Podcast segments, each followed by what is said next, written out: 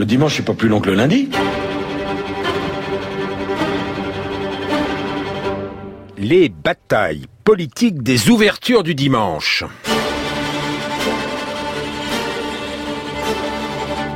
Allô Paris, ici Jacques-Olivier Chattard à Londres.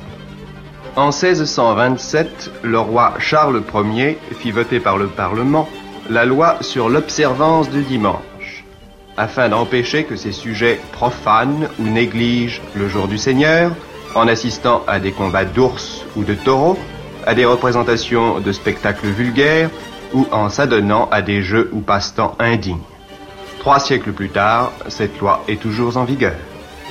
Que la reine Elisabeth regarde le duc d'Édimbourg jouer au polo sur un terrain privé un dimanche, qu'elle reçoive le maréchal Bulganin et M. Khrouchtchev un dimanche, et les journaux anglais reçoivent des centaines de lettres de sujets indignés. Certes, tous les deux ou trois ans, un député courageux se lève à la Chambre des communes et déclare N'est-il pas temps, messieurs, de réviser les lois absurdes qui régissent notre dimanche? Que n'a-t-on dit des dimanches puritains du Royaume-Uni? Ils étaient couleurs de murailles, certainement, mais le plus important était que leur couleur se distinguait de celle des autres jours. La vie a besoin d'être scandée pour être belle. On le savait avant que les religions monothéistes n'imposent chacune leur jour extraordinaire de leur choix. L'Europe et les États-Unis, quand ils avaient le pouvoir de synchroniser le monde, ont généralisé le dimanche. Peut-être a-t-il connu son apogée dans les années 1950-1970. Flanqué de son samedi, largement dévolu aux achats, il était alors très généralement respecté. La dérégulation est venue ensuite, et marquée par beaucoup de paradoxes. La Suède, pourtant social-démocrate, a donné le branle. Des pays comme le Royaume-Uni et l'Irlande, où le dimanche était particulièrement ancré, allèrent très loin dans la banalisation. Les pays méditerranéens entrèrent plus tard dans la danse. Et en France, nombre de magasins choisirent d'ouvrir des brèches dans la légalité jusqu'à ce que les textes changent en 2009-2015. On peut penser que le mouvement est irréversible, c'est cependant sous-estimer le poids des idéologies. La banalisation des dimanches s'appuyait sur un discours idéologique, dissimulait les rares enquêtes sérieuses qui tentaient de mesurer les effets réels sur l'emploi et la sociabilité.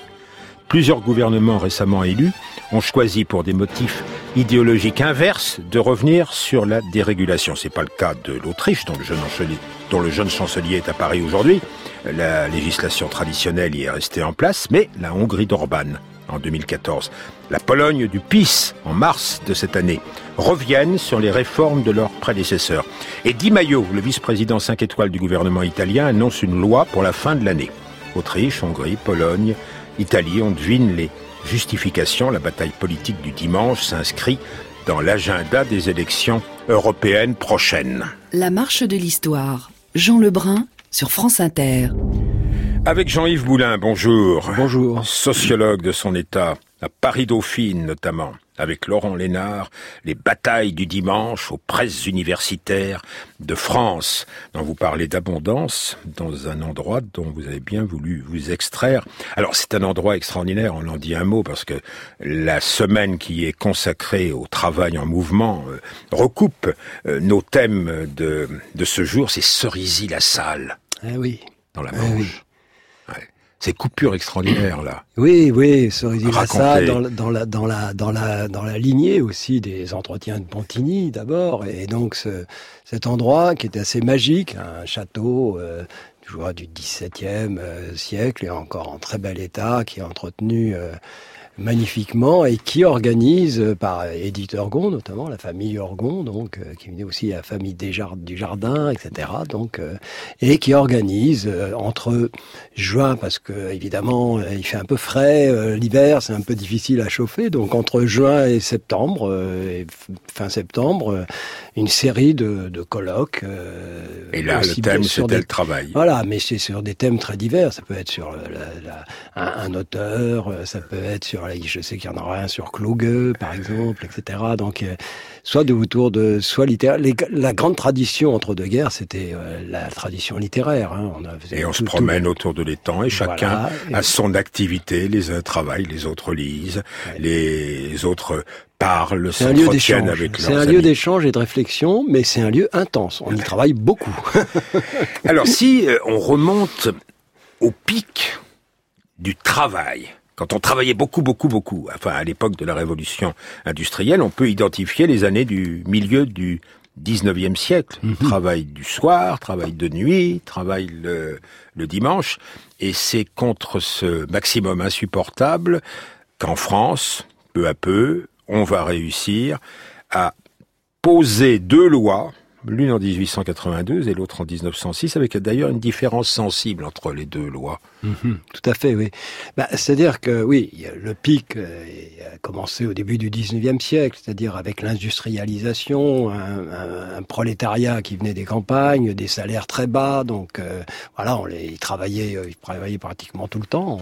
C'était des journées de 13, 14, 15 heures. Le rapport Villermé avait alerté là-dessus. Et la première, d'ailleurs, la première loi sociale en France en 1800 1941, c'est une loi sur le temps de travail, qui d'ailleurs limite euh, le, travail, interdit le travail dominical pour les moins de, les moins de 16 ans. La loi de 92 n'interdit pas explicitement le travail dominical, elle introduit le repos hebdomadaire. Voilà, alors là c'est toute la polémique, c'est d'ailleurs pour ça que la France est un des derniers pays à avoir introduit le repos hebdomadaire en, Europe, euh, l'Allemagne, l'Angleterre, euh, euh, la Suisse, le Danemark l'avaient fait avant nous, parce qu'il y a eu ce débat très idéologique, les, les, les la gauche, les, les, radicaux socialistes et les socialistes étaient absolument vent debout contre l'idée du repos dominical. Donc ils étaient par contre pour le repos hebdomadaire. Et cette loi que vous citez, 1892, est bien effectivement une loi qui interdit, alors là aussi, le travail dominical pour les femmes, pas, pas dominical, le travail un jour, qui impose un jour de repos hmm. hebdomadaire pour les femmes et pour les, les, les, les, les jeunes de moins de 18 ans. C'est seulement en 1906 que le repos est fixé le dimanche à la suite d'un rassemblement, d'une coalition un peu hétéroclite entre les catholiques et les socialistes. Absolument. Oui, oui. Les radicaux socialistes, eux, ils avaient souvent pour clientèle des commerçants, des artisans. Les artisans. Donc, euh, et d'ailleurs, cette loi a mis beaucoup de temps à rentrer en, en vigueur. Et ça s'explique parce qu'en fait, le dimanche était devenu le seul jour libre. C'est le jour où on pouvait aller chez les coiffeurs, chez le coiffeur. C'est le jour où on pouvait faire des, des, achats, on pouvait aller chez les artisans, etc. Donc, les petits commerces étaient vent debout contre.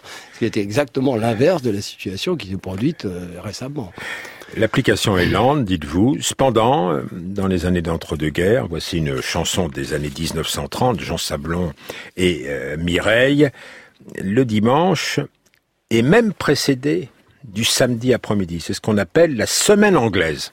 9, 10, 11, 12, midi. Pendant toute la semaine, enfermé dans le bureau, on attrape la migraine, on travaille beaucoup trop, mais la fin de la semaine s'amène, on dit ça n'est pas trop tôt, quand on a pris tant de peine de prendre un peu de repos, lorsque l'horloge sonne midi, midi, au bureau plus personne, personne jusqu'à lundi. Téléphone, bah tant pis, tant pis. Le patron, la patronne, tout le monde est parti. Michel est à la pêche, Lulu chez des amis, et Robert se dépêche. D'aller retrouver Mimi. On a mis sur la porte. Avis, avis, aux raseurs de toutes sortes, fermé jusqu'à lundi, fermé jusqu'à lundi.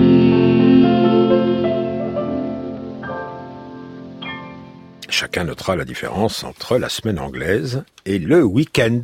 Le long week-end, c'est après la Deuxième Guerre mondiale. Et vous dites que c'est une apogée parce que le samedi, il est dévolu aux courses, à quelques activités spécialisées, et le dimanche, il est, alors comment vous dites, polychrone, vous êtes un spécialiste des temps de travail, polychrone, mais aussi polychrome. Il peut avoir plusieurs couleurs. et synchrone. Et synchrone, oui. Explication, Jean-Yves Oui, oui. Alors non, mais quand même, pour revenir sur la semaine anglaise, c'est la semaine anglaise qui a effectivement, c'est-à-dire l'attribution du progressive, mais qui existait en, Angleterre depuis depuis déjà longtemps, depuis le milieu du 19e siècle, elle a été introduite progressivement, mais en France, elle a eu du mal, à, elle a eu du mal à, à, à être à être implantée. Et en fait, c'est ce qui a permis de sanctuariser le dimanche, c'est-à-dire, bah, du coup, il y avait du temps le samedi après-midi pour faire toutes les courses, etc. Alors, bah, Mireille et Jean Salmon partent en vélo et, et, vont déjà à la pêche, mais bon, voilà. Euh, et, et, effectivement, alors ensuite, après la Seconde Guerre mondiale, euh, bah, c'est l'habitude du samedi. C'est le samedi, c'est le week-end, quoi, voilà, qui, qui, qui, qui, qui est instauré. Et euh, effectivement, le dimanche, du coup, est libéré de de toutes les activités contraintes, du travail domestique, enfin même si on, bien sûr, il y en a toujours une part. Synchrone, on comprend. Hein, synchrone, oui, c'est le jour de synchronisation. Le dimanche est le seul jour de synchronisation. Même les gens qui travaillent pas, ils sont synchrones avec les autres. Ben voilà, hein. euh, les, familles, etc. Donc, polychrone, ça veut dire qu'on peut utiliser son temps comme on veut. Absolument. Et polychrome, on, imagine euh, rétrospectivement que dans les années 50-70, tout le monde allait au temple ou à l'église. Enfin, c'était déjà le début de la chute de la pratique euh, religieuse, mais c'est euh, le repos, le repas, le repas de famille, les activités de sociables. Oui, absolument. Les activités de sociabilité, de sociabilité qu'elle soit familiale, qu'elle soit amicale, etc. Et donc c'est c'est un peu pour reprendre euh, le, le, ce qui était inscrit sur l'abbaye dans, dans Gargantua de Rabelais sur l'abbaye de Thélème, fais ce que tu voudras. Voilà, donc on fait ce que l'on veut. C'est et c'est d'ailleurs c'est comme à Cerisy. Voilà, euh, ah Cerisy non. et euh, voici que venu de l'étranger, le vent de la dérégulation ah, souffle. Alors ça mûrit pendant les années 80. Michel Rocard, comme souvent, demande des rapports. Et voici Jacques Séguéla en 1991. Enfin, quand est-ce que ce pays va se réveiller? Quand est-ce qu'on va aller de l'avant? Il y a 30 ans qu'aux États-Unis, tous les magasins sont ouverts le dimanche. Et puis pourquoi deux poids et deux mesures? Je me promène le dimanche sur les Champs-Élysées. Côté père, le drugstore est ouvert. Je m'en félicite. J'achète mes livres. Côté impair, le Megastore est fermé. Alors il y a une loi en France pour euh, les côtés pairs et une loi différente pour les côtés impairs. On est en pleine anarchie. Mais c'est quoi cette différence entre le côté droit, le côté impair et le côté père des Champs-Élysées qui va être reprise 15 ans plus tard par Nicolas Sarkozy? Absolument, oui, oui. je ne savais pas que elle avait, que Sarkozy s'était inspiré de gars-là. à ces gars-là. Oui, oui, oui, absolument. Oui, c'est quand même lui qui avait trouvé ça. Non, bah oui, bah il se trouve que euh, il y a des magasins qui étaient ouverts, des magasins qui étaient qui, qui qui avait, qui ouvrait en toute illégalité, c'est-à-dire qui ouvrait en illégalité à ce moment-là. Ah, l'anarchie, c'est ça. Ce bah sont des magasins qui tentent d'ouvrir des brèches dans la légalité pour la transformer. Absolument. On a d'ailleurs repris ça. D'ailleurs, c'est une, une sénatrice euh, euh, de gauche qui était Annie David, qui avait parlé justement de la stratégie de la brèche. Et on l'a vu, on a, ça a commencé par les, les commerces et les grandes surfaces, les commerces de biens culturels, puis après c'était les bricolages. Euh, il y a eu à chaque fois cette, cette, espèce de, de, de, de volonté de, de, transgresser la loi. Et d'ailleurs, le, le, député Maillet, qui a fait la loi en 2009, euh, première, député UMP des Bouches-du-Rhône. Première grande brèche, oui, alors, dans les Bouches-du-Rhône, dans sa circonscription, il y avait plan de campagne qui, depuis 1967, était dans la totale illégalité. D'ailleurs, il y avait des, des, recours des syndicats qui ont fait que, du coup, ça allait fermer. Donc, euh, donc la, loi de, la loi de Maillet, elle a simplement fait une chose, c'est qu'elle a rendu légal ce qui était dans l'illégalité.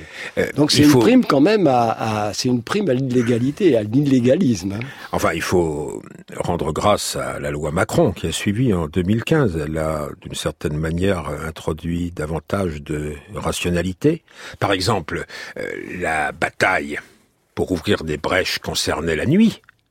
Autant que le dimanche. Oui, oui, bien sûr. Le travail, euh, l'ouverture de nuit est très limitée maintenant, non?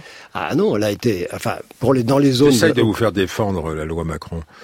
Bah, écoutez, je, je pourrais la défendre d'une certaine manière dans, dans, la mesure où effectivement elle a mis un petit peu d'ordre parce que c'était les, les, situations étaient très inégales entre euh, les zones, les puces, et ces fameux périmètres urbains de, de, de, de consommation exceptionnelle, les puces qu'avait inventé Maillet, euh, les zones touristiques où il fallait dans les uns il fallait un accord, fallait être volontaire. Les dimanches du maire, les cinq dimanches du maire à l'époque, il fallait être aussi volontaire, c'était payé double, la compensation était voilà, il y avait la loi disait ça, mais pour pour d'autres zones, c'était pas du tout. Par exemple pour les puces, alors on a vu que la compensation, elle, c'était pas payé double, il fallait être volontaire.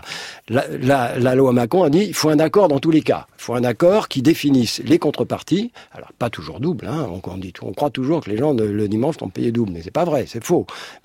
Par contre, les 12 dimanches du maire, oui, maintenant, parce que c'est 12. Alors Macron, ça a fait ça, ça a mis un peu d'ordre, ça a un peu rationalisé, organisé les choses. Par contre, ça, et ça a banalisé le dimanche, complètement. Et ça a banalisé le travail, l'ouverture des commerces le dimanche. Dans des zones, les puces, c'était réservé aux zones, c'était circonscrit à des zones de plus d'un million d'habitants.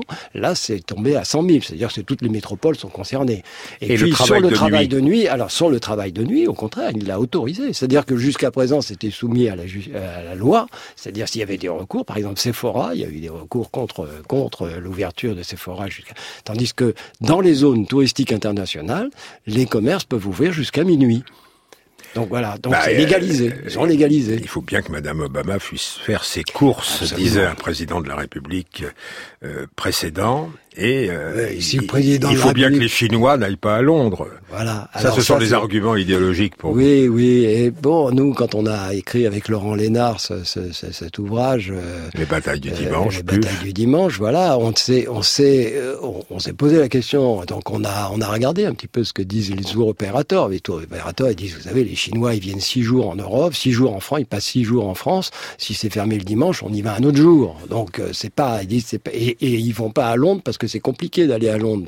S'ils viennent en France, il faut un autre visa, etc. Donc bon, non, non, non, ça c'était des, des arguties, quoi, un peu, pour faire passer la... Une vingtaine de députés de la République En Marche ont signé une tribune demandant que dans la future loi Pacte, la loi de Monsieur Le Maire, c'est un texte tentaculaire qui peut comporter un pseudopode de plus, euh, il y ait un article qui favorise encore davantage l'ouverture le dimanche. Alors vous parliez des, des, agglomérations de plus de 100 000 habitants. Je me demande pourquoi on veut entendre Georges Brassens à Brive-la-Gaillarde. Les brivistes, ils sont 45 000 à peine.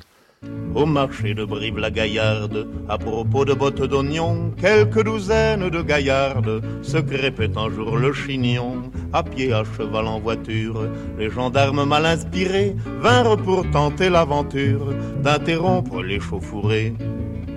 Or, sous tous les cieux sans vergogne, c'est un usage bien établi.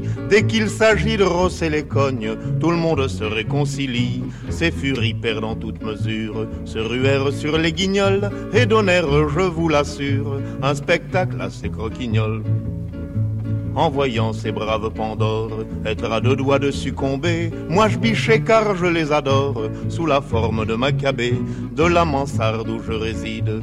J'excitais les farouches bras des mégères gendarmicides en criant hippie pourra. On voit bien, Jean-Yves Boulin, quel goût des mœurs d'autrefois vous amène un Brive-la-Gaillarde ou d'une mansarde, vous observez mais de manière très savante, très approfondie, par euh, une enquête qualitative, les réflexions des habitants sur le travail du dimanche. Ça, c'est une enquête sérieuse et tout. C'est pas un sondage euh, ah, rapide euh, et, dirigé. Non, non, notre ouvrage repose sur deux enquêtes sérieuses. L'enquête emploi du temps en France, qui est une enquête très très sérieuse, et puis une enquête qui est une enquête statistique pour le coup, et une enquête euh, menée à la Brive, non pas parce que euh, je voulais aller sur les traces, quel plaisir d'entendre euh, quand même Georges Brassens, merci, euh, non pas pour ça, mais parce que là, il y a une mission temps à Brive, donc vous savez, il y a eu des politiques temporelles qui se sont développées en France, si vous voulez, un jour on viendra en parler, qui se sont développées, donc qui sont mises en œuvre par les municipalités avec une mission des temps, donc qui, qui est chargée un petit peu de voir quels sont les problèmes temporels que rencontrent les gens dans leur ville. Et donc, il était remonté des, des, des, des comités de quartier le problème du dimanche ou à Brive, euh, vraiment, on s'embêtait un peu, il n'y avait pas grand-chose, etc. Donc les, cafés sont inconfortables, les banquettes sont raides. Oui, il y a, y a, puis, puis la plupart sont, surtout ils sont fermés. Euh, voilà, il se passe, il se passe pas grand-chose. Et donc, euh, on m'a demandé de, bah, qu'est-ce que, qu'est-ce que tu en penses? Est-ce que voilà, donc j'ai fait une enquête, alors un peu quantitative d'abord, à travers un questionnaire avec le, à travers le journal municipal, et puis en plus, après, je suis allé voir pour voir ce que, ce que ça, qu'est-ce que les gens mettaient derrière les, derrière les réponses, puisque ce qui, ce qui ressortait quand même dans les réponses, c'était les gens voulaient des, des l'ouverture de lieux ou rechercher des lieux où vous pouvez se rencontrer, voir des événements culturels, etc. Les commerces arrivaient euh, en trois, quatrième, quatrième ou cinquième. Vous demandiez aux brivistes leurs préférences. Voilà. Et euh, oui, oui c'était très ouvert. Euh, voilà. Et l'ouverture des commerces était en quatrième position avec un petit vous pourcentage. Faire, voilà. Qu'est-ce que vous voudriez faire le dimanche? Voilà. Et ensuite, je suis allé voir. J'ai interrogé une quinzaine de personnes qui avaient répondu à ce questionnaire. On a été les rechercher, etc. Puis je me demandais mais c'est quoi? Qu'est-ce que vous voulez voir ouvrir, etc. Alors certains disaient bah le musée, par il est ouvert, mais il se passe rien. Euh, les cafés sont fermés, ils sont pas confortables. Faudrait des lieux. Le théâtre, euh, bah rien. L'école de musique, elle est fermée, alors qu'on pourrait faire des. Voilà, le dimanche était recherché plutôt pour des sur ses aspects culturels, sa dimension culturelle, etc. Et surtout, ce qui était mis en avant, c'était l'ouverture de la médiathèque la médiathèque le dimanche. Donc avec, avec l'idée que le dimanche... J'entends déjà les protestations des brévistes. J'indique que depuis que vous avez fait cette enquête, 2012-2014, les choses se sont certainement améliorées de façon très sensible. Et, et l'enquête temps, l'enquête quantitative, euh, INSEE, un petit peu plus tôt, mm. elle vise à mesurer les effets de l'ouverture des commerces le dimanche sur les salariés qui, contraints ou volontaires, euh, y participent et sur les effets sur leur vie le euh, reste du temps et sur l'emploi aussi peut-être. Oui. Non, elle vise pas ça. L'enquête emploi du temps, elle est beaucoup plus large. Elle, ah. elle vise à voir quels sont les usages du temps qui, sont faits par les, par les Français. Alors, euh, c'est des enquêtes qui sont, il y en a dans tous les pays, on peut les comparer, etc., avec une méthode internationalisée, standardisée, etc. On, on donne des carnets de temps à des gens euh, et ils remplissent 10 minutes par 10 minutes tout ce qu'ils font. Voilà. Donc ça permet, ça donne des données très robustes pour savoir, par exemple, donc et il y a des dimanches qui sont et il y a des jours pour chaque jour, donc et il y a à la fois des jours de semaine et des jours de week-end. Donc nous, avec euh, Laurent Lénard, on a pris les jours, on a comparé les activités du dimanche et les activités, euh, les activités de la semaine. Alors quand vous travaillez plus, quand vous travaillez plus le dimanche, il y a moins de sociabilité chaque jour de semaine, les autres jours? Bah, par définition, le travail euh, limite la sociabilité familiale, la sociabilité euh, en semaine comme le dimanche. Il se trouve que le dimanche, c'est le jour du loisir. C'est le jour, effectivement, qui est dévolu plutôt au loisir. C'est le jour de synchronisation avec les enfants. Est-ce que ça détruit le travail du dimanche pour ceux qui sont euh, contraints au travail du dimanche, qui travaillent le dimanche et ça détruit ces aspects-là. Alors c'est surtout le temps parent-enfant qui est, euh, qui est qui est impacté et surtout le, le, temps père-enfant. Mais alors de, il disparaît complètement, et le temps avec les amis. Ça, ça disparaît complètement. Néanmoins, ce, qui fait, la, ce qui fait la, la, couleur temporelle du dimanche. Néanmoins, ces enquêtes euh, sont peu prises en compte dans le vaste mouvement idéologique de dérégulation du dimanche, mais alors que vous dites dans votre livre paru il y a quelques mois, c'est peut-être un mouvement irréversible, on voit que l'Autriche s'est accrochée à sa vieille législation davantage que l'Allemagne, que la Hongrie, en décembre 1914, interdit l'ouverture des surfaces commerciales de plus de 200 mètres carrés, et qu'en Pologne, on est revenu sur l'évolution telle qu'elle s'était imposée, pensait-on, en 2007. Alors ça, c'est un reportage de 2007, dont pourtant elle tourne. Sous le régime communiste, tous les magasins sont fermés le dimanche. Dès 1990, dès le début des transformations démocratiques, tous les magasins sont ouverts. En 2006, le Parlement veut adopter un projet de loi sur l'interdiction du travail le dimanche, il est retoqué. Et puis, novembre 2007, on adopte un nouveau règlement, fermeture de tous les magasins les jours de fêtes nationales et de fêtes religieuses importantes. Au total, ça fait 12 jours par an et la formule semble très bien convenir aux Polonais. Alors pourquoi cet engouement pour l'ouverture le dimanche en Pologne? Bah, Écoutez, tout d'abord, je vais vous dire que les centres commerciaux où les très grandes surfaces sont maintenant en Pologne des lieux de rencontre, de promenade, de flânerie. Ici, on y donne des spectacles de rue ou des clowns. Là, on organise des défilés de mode. Il y a à l'intérieur des restaurants, des cinémas. Et les Polonais aiment passer tout simplement leur dimanche après-midi dans ces lieux, même s'ils ne consomment pas forcément. Alors, la Pologne, c'est un pays à 90% catholique. Le travail et les courses le dimanche, c'est pas compatible en principe avec le jour du Seigneur. Ça n'est pas un obstacle obstacle? En théorie, c'est en effet un obstacle. En Pologne, comme dans d'autres pays, l'Église est contre le travail du dimanche. Ainsi, l'archevêque Stanislav Gondeski de Poznan le rappelle, s'abstenir de travailler le dimanche, ce n'est pas qu'un seul devoir religieux, c'est aussi un droit fondamental de la personne. Mais dans ce domaine, comme dans d'autres, la société polonaise évolue. François Gau, en direct de Varsovie, en Pologne. C'est du moins ce qu'on croyait en 2007. En tout cas, là, cette année ou l'année précédente, une pétition d'initiative civile, un demi-million de signataires. Le soutien non seulement de l'Église, mais du syndicat Solidarność et le gouvernement du PIS est revenu très largement sur l'ouverture de dimanche et dans les centres commerciaux, on voit l'Église ouvrir euh, des, des, lieux de culte, mmh. euh, plus ou moins souterrains. Et en Italie, vous savez que les nouveaux dirigeants euh, italiens passent très peu de temps dans leur bureau, du moins en apparence, et ils multiplient les interventions euh, depuis le trottoir. Ici, Luigi Di Maio, donc le vice-président du Conseil en charge des questions économiques et qui appartient au mouvement 5 étoiles. Il ne veut pas se, se laisser devancer par M. Salvini, le ministre de l'Intérieur, qui lui multiplie les déclarations xénophobes. Et voici ce que Luigi Di Maio a dit à Bari au début de ce mois de septembre. À la fin de l'année, nous ferons approuver la loi qui imposera un arrêt du travail les week-ends et les jours fériés dans les centres commerciaux et les magasins. Le calendrier du commerce ne peut plus être libéralisé comme l'a fait le gouvernement Monti parce qu'il détruit les familles italiennes. Alors c'est peut-être un effet d'annonce, mais enfin, il y a euh, un, un, mouvement euh, de réaction qui commence à se mm. dessiner, et pas dans n'importe quelle Europe d'ailleurs, Jean-Yves Boulin.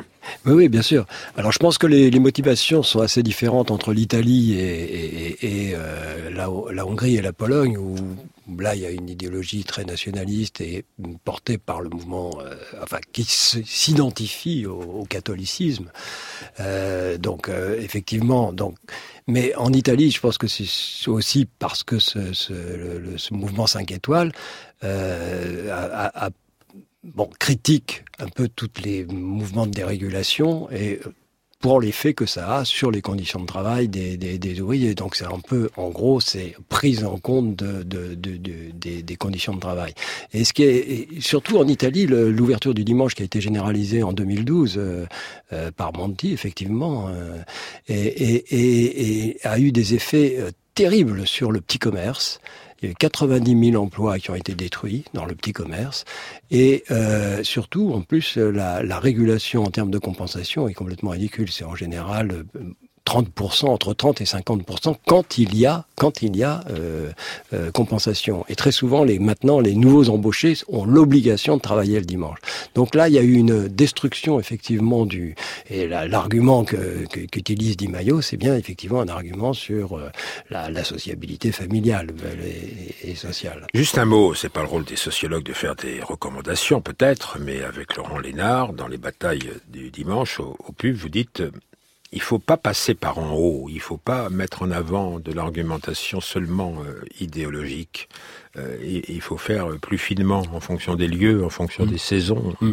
Oui, oui, bah là c'est une référence aux politiques temporelles. Nous on n'est pas idéologiquement euh, euh, contre l'ouverture du dimanche. Il y a certains endroits, il est évident qu'il y a des endroits, des zones touristiques, etc., où les choses doivent être ouvertes. Il faut des activités pour que la, les activités, il faut que des, des, des, des, magasins, des commerces, etc., soient ouverts.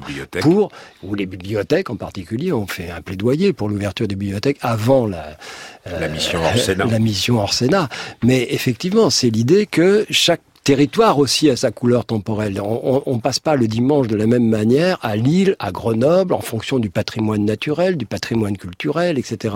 Donc effectivement, on peut imaginer que ce soit des décisions, qu'on ait des grands principes sur le volontariat, sur euh, la compensation, etc., au niveau national, qui peuvent être établis à travers des négociations, et puis ensuite que ce soit euh, diffusé et décentralisé à des niveaux plus locaux dialogue territorial et vous recommandez voilà. dialogue social. Social et sociétal qui implique social. les habitants. Qui implique les habitants surtout. Merci à vous en ce saint euh, lundi, Jean-Yves Boulin. Ah, bah, l'émission était l'émission était préparée par Eline Canegulesco, Frédéric Martin, Franck euh, Olivar. La saint lundi, c'est pas pour notre équipe, c'était pour les ouvriers très qualifiés au milieu du 19e siècle. Et euh, la réalisation, c'était Valérie Aestaraï avec Lucas Vaillant.